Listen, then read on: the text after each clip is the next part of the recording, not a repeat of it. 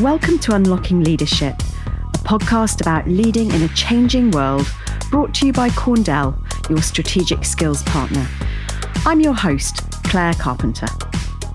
I'm joined today by Rebecca Rodger. Rebecca is the Apprenticeship and Talent Development Manager for Ricoh UK. Hello. Hello. Thank you so much for joining me today. As you arrive in the podcast, what would you like us to know about you? Who are you? Where have you come from? Uh, so I'm Rebecca Rodger. I live and work in the Midlands and work for Ricoh UK um, and have done for nearly six years now. And so my background is in apprenticeships and talent development. But before working for Ricoh, I worked for a multi academy trust and I now volunteer in a multi academy trust. So a very strong background in education and destinations and careers and all that sort of stuff. And I'm a mum of one. So I'm hearing loud and clear this investment in education uh, and learning Yes. and growth from a personal and professional point of view. Yeah, absolutely. It's something that I'm very passionate about. Um, I come from a bit of a mixed background due to, you know, divorce and moving and all that sort of stuff. So some parts of my childhood were very privileged, other parts were not so. And my secondary education was at a school that was an academy converter. And so a lot of my personal history is about people investing in me and, and what that brought me in terms of opportunities and experiences and I guess my growth journey. And I'm I'm very fortunate for that and that's something that I'm passionate about providing other people and allowing people to be their authentic selves and get the most out of their professional lives, I mm. guess. And I guess you you might hear that sort of comment quite widely used by organisations and by professionals within those organisations. What does that mean to you? How do you go about doing that? I think with my approach around authenticity is kind of there's no formula to it, I guess. It's about being passionate about understanding the individual. So it's not necessarily a one size fits all training program. It's about companies understanding the individual and having management structures whereby leaders understand their people. And so it's a cascaded approach. And I think that's really important to then the individual feeling valued, but also having that culture of trust. And so that authenticity is not something that's driven out of a person or, or, or pulled out of a person. It's something that naturally flourishes.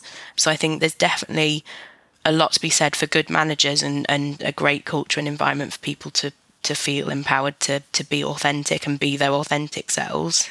Yeah, and that's sort of driven from senior leadership, Mm-hmm. I want to say across the organisation rather than down, because that feels like a more authentic direction of travel. Yeah. How do you see that playing out at Ricoh, for example? what I would want from my leader, I, I guess, is is someone that I can go to, of course, with technical questions, and and they have that that breadth of expertise, but someone that understands that human centric approach. So it's it's not necessarily about hierarchies or structures it's about conversations.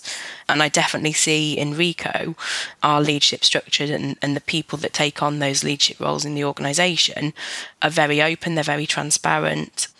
They are encouraging of people to come and speak to them and I guess be involved in those conversations. That is is fundamental, and I think what Ricoh does very well, and we've got a program that we call Living the Ricoh Way, which is about inclusive behaviours, and it's about understanding across Ricoh's values what behaviours are above the line and what behaviours are below the line, and by having that transparent model, I guess that applies to every single individual, means that we have that environment where everyone is on the same page and we all understand what's expected of us, but that leaves us, you know, then free to be ourselves within that comfort and that environment of trust. Hmm. Thinking about the development of leadership skills, that feels like a tricky thing to navigate as a new leader. How do you Yeah. notice if it's working and what do you do if it's not? I think when it comes to new leaders, I think as much as we would empower authenticity in the individual, I think it's empowering them to be leaders within their own style as well. I remember once I had a conversation with a teacher in one of our secondary schools, and he sort of said, You know, I'd really like if we could set our science classes by being able to just pick the kids that I get along with, that get along with me, I interact with really well. And it's almost taking that approach as as a leader. There are individuals that know that they they can be leaders, and there's individuals that perhaps know that's not their particular style. And so Ricoh, for example, has spent a lot of time in doing, I guess, leadership competency assessments and supporting our people with insights into as a leader what are their strengths what are their possible challenge areas and then supporting them to use that in developing their leadership potential moving forward and so for emerging leaders that's really sort of driven again around that authenticity. So, what are they good at? What are they not so good at? Where can they get support from? Um, and what networks do they themselves need as leaders to, to build their particular leadership style moving forward? So I think it's a mixture of insights and networks that best support them to, to flourish moving forward. Mm. And are those networks that you see building internally, or do they include external networking as well? I think they have to include external. Mm. We're very fortunate in Ricoh to have, you know, a high number of colleagues that have incredibly long service. And with that brings an awful lot of benefits to the business and to our customers. But in terms of progress and I guess anticipating and envisaging change, you have to have that external picture as well. And so that's something that the business is committed to. So we are fortunate at Ricoh UK. We have our colleagues also in Ricoh Europe. Ricoh has made a number of acquisitions, and so we have a broad, I guess, semi internal network to, to pick from. Mm. But it's also about cultivating what inspires you outside of the organisation as well, and whether that be formal groups or particular individuals. We work for a long time with an organisation called Women Ahead Moving Ahead to do cross company mentoring, and that is something that helps sort of expand horizons as well. Yeah, and know, we've talked a little bit about inclusivity and we've talked about some work that you're passionate about in that space. I know that social mobility is also something that is high on your agenda, both personally and professionally. What's the impact of that, do you think, in this sort of area that we're discussing right now? I think always in having diverse teams, in, in ensuring that there is equity across teams and the organisation, just further enables individuals to I guess have independent thought and bring that independent thought into the business. Social mobility comes an awful lot from my own background and is something that we've committed to supporting through our degree apprenticeship programs that we've just launched. And we're a silver patron of the Prince's Trust. There's an awful lot of synergies for Ricoh around social mobility, but the net benefit to the business you know, aside from sort of corporate social responsibility and, and doing the right thing, is having a broad range of ideas at the table. And with that naturally comes innovation. We're an organisation that is to some extent vanguarding parts of digital transformation and we're moving in spaces that traditionally you wouldn't have expected Recode to populate as a solutions provider service offering.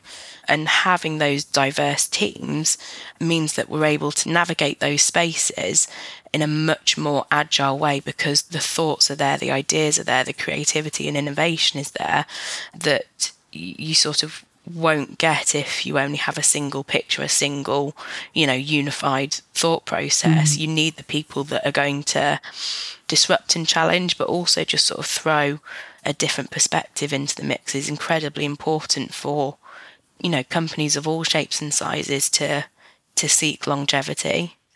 I guess there's something really important about that from a commercial point of view as well, isn't there? In terms of how your own spectrum of diversity is reflected in that of your customer, how your impact is across the world that you're part of, not just the world that you exist in. Mm, absolutely. And I think it's very complex world.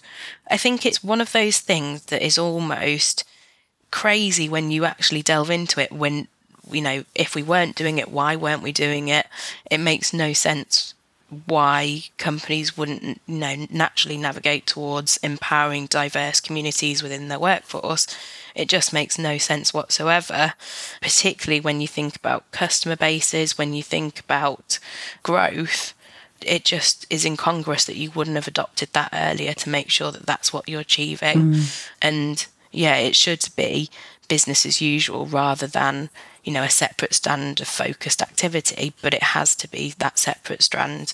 And we have to make sure that we're we're committing resource to achieving that diversity and inclusion I'm thinking about this in the context of your job title, actually, and you've referenced the world of apprenticeships mm-hmm. a couple of times. Yes. And your job title leads with it, which is really unusual, actually. Uh, rather than yeah. you being the talent development and apprenticeship manager, it's the other way around.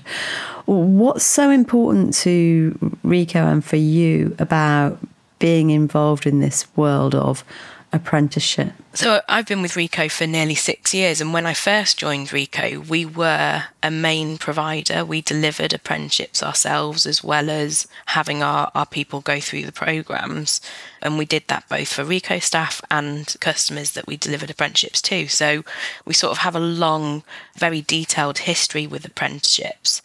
And the reason why it's so important is, I guess, in terms of early careers, but also the opportunities that it provides for our existing staff to upskill or potentially reskill.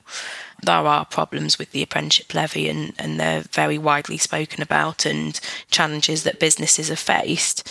But underlying that is still a sort of silver thread of opportunity if we commit ourselves to sort of seeking those threads out. Mm. And so for Ricoh, we have seen the transformation that apprenticeships have delivered within our own staff.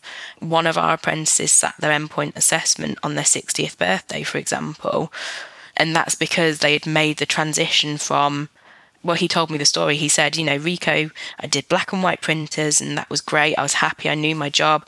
Then you introduced color printers. I thought, no, I can never do a color printer.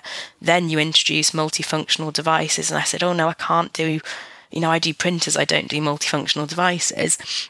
And then throughout the progression of our products, it, we, we said, oh, now we need you to be able to network those machines. We need you to sort of escalate your fault fix finding and, and solutions. And they approached it sort of very in very much a resistance mindset and through the learning experience realized actually I'm much more satisfied in my job through the learning that I've done. I'm able to do more, my customers are more satisfied.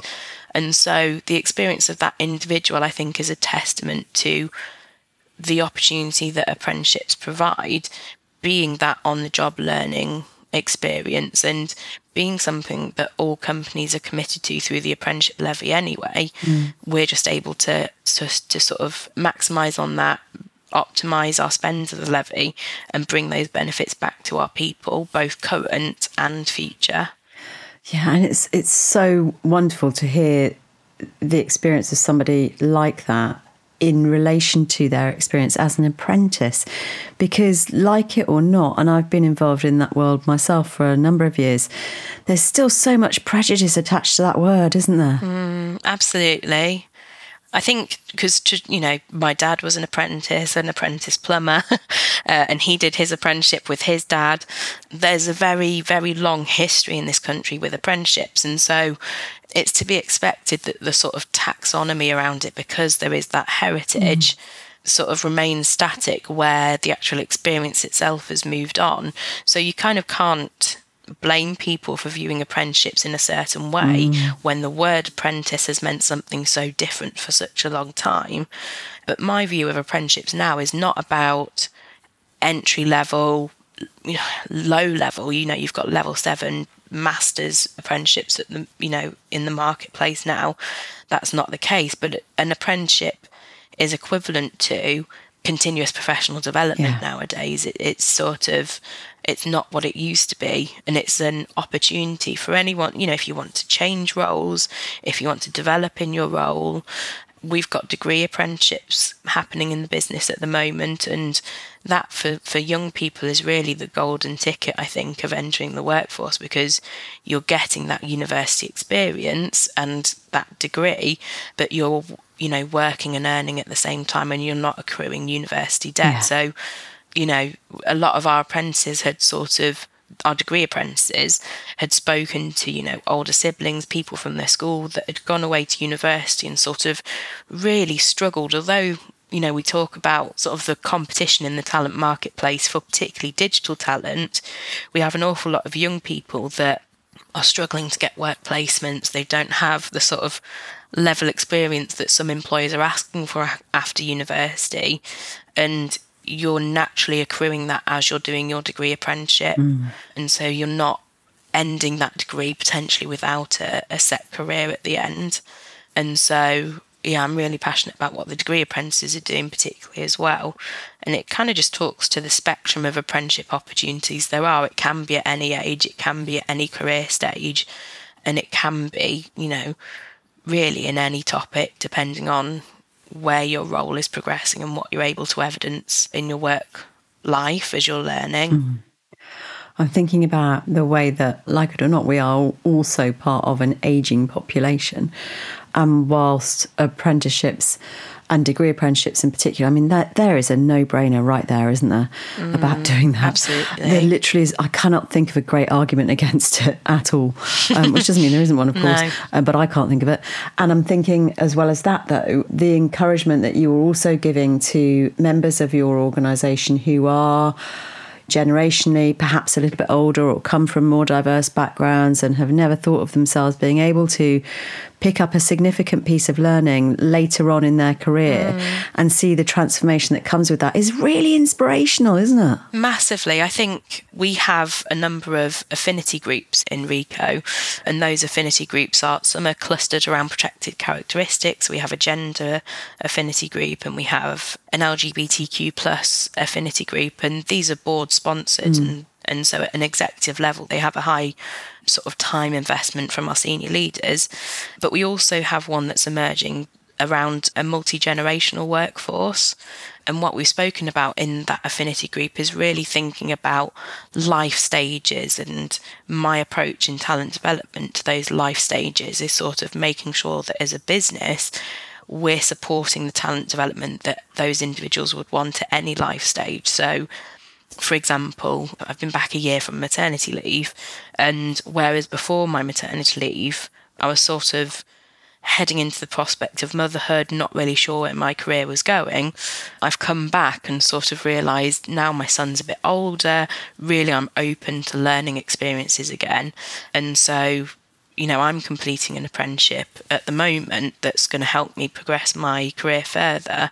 And those life stages, I think, are really important when we're thinking about what talent development people would want and what's appropriate, and making sure that that we meet all of those and sort of not excluding, you know, potentially older parts of the workforce from development because it, it depends on, on where they are and what's happening in their lives as to whether they'd be open to that learning opportunity. Mm-hmm. So yeah, making the learning open to all is, is really important and it's throughout our life cycle, isn't it? You know, through your involvement with schools, see that's you know incredibly um, visible to you, but also then you know your example of your sixty-year-old employee who's you know seeing the benefit of that as well. It's fascinating to see it across all of the different milestones in life and see how it can support our continuous growth, and that's what we want as human beings, isn't it? Absolutely. And, you know, when we are thinking about, say, the workforce that is preparing to retire mm. or, or, you know, end their working lives in a in a full time capacity, they have a breadth of experience and knowledge that unless a company is actively working to harness that, you just sort of lose, you know, day 10 to day one, you don't have then that knowledge and experience in the business unless you've worked specifically to capture it, harness it, and, and find somewhere for it to go. Mm. And having particularly young people, but people that are, you know, starting out on their careers with Ricoh as sort of sponges for that information, receptacles for that information and experience, you know, is a really powerful relationship in the working population to to share that level of experience. So their work stage, their life stage at that point is very different, but the value, you know, couldn't be higher in terms of what they can contribute to the business moving forward so that we don't lose all of that one, once they retire or once they they leave the working population.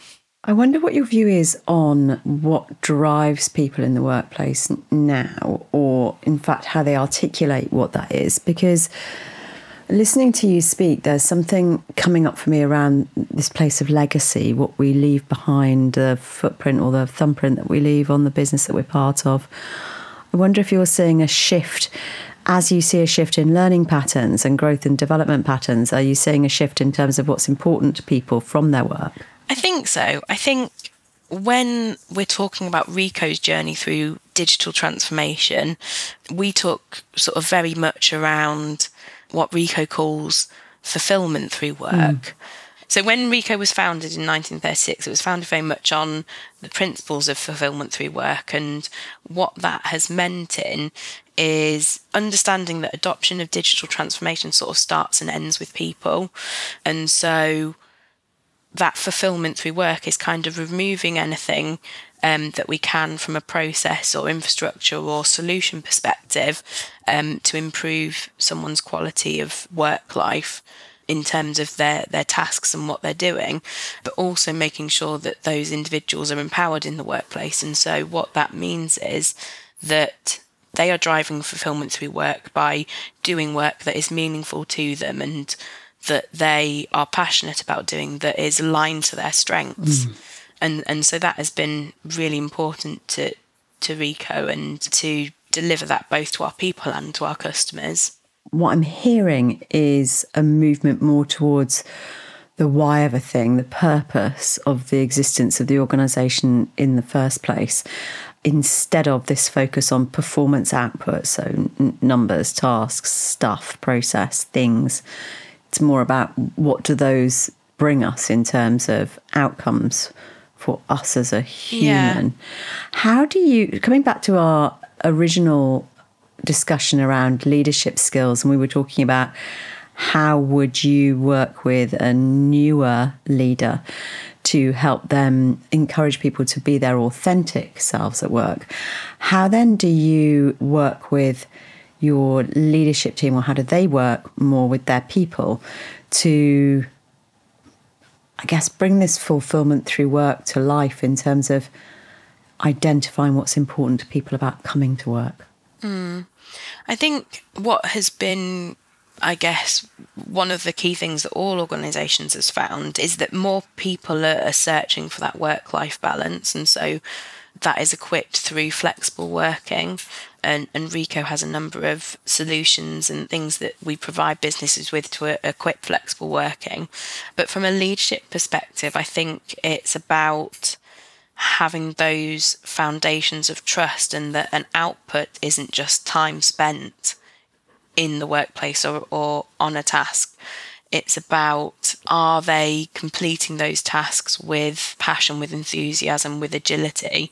Are they sort of driven to succeed, not from a performance perspective necessarily, although it will naturally lead to increased performance. But is it is it something that they feel passionate about doing and a driving value for themselves and for the business? So there is that sort of thing around happiness, but it's about feeling like you're contributing to the whole and and that is driving that that sense of achievement. Mm I think that's sort of a foundation of the fulfillment through work and how managers can support individuals. And there is sort of transactional things within that that can support it. And so knowing your team, knowing who has particular strengths, where tasks and projects best sit. Mm. But more broadly, it's about the relationships, I think, and building those relationships on trust and understanding individuals' needs, I guess. So a fascinating conversation we've been having today, uh, uh, starting from what's important about learning and growth and development, building an inclusive workplace and workforce that you know harnesses those differences with passion, um, with fulfillment at its heart, and also in this place of transformation and change and having some sense of contribution towards that. As we come towards the end of our conversation, and coming from this place of passion for you in terms of people development, investment in growth and knowledge and learning, what would you say to somebody now in one of their early leadership roles or to a very senior leader around this space that might be interesting for them to take away and think about? I think one of the things that has been most enlightening to me in my professional journey is always be prepared to be positively surprised mm. by anyone.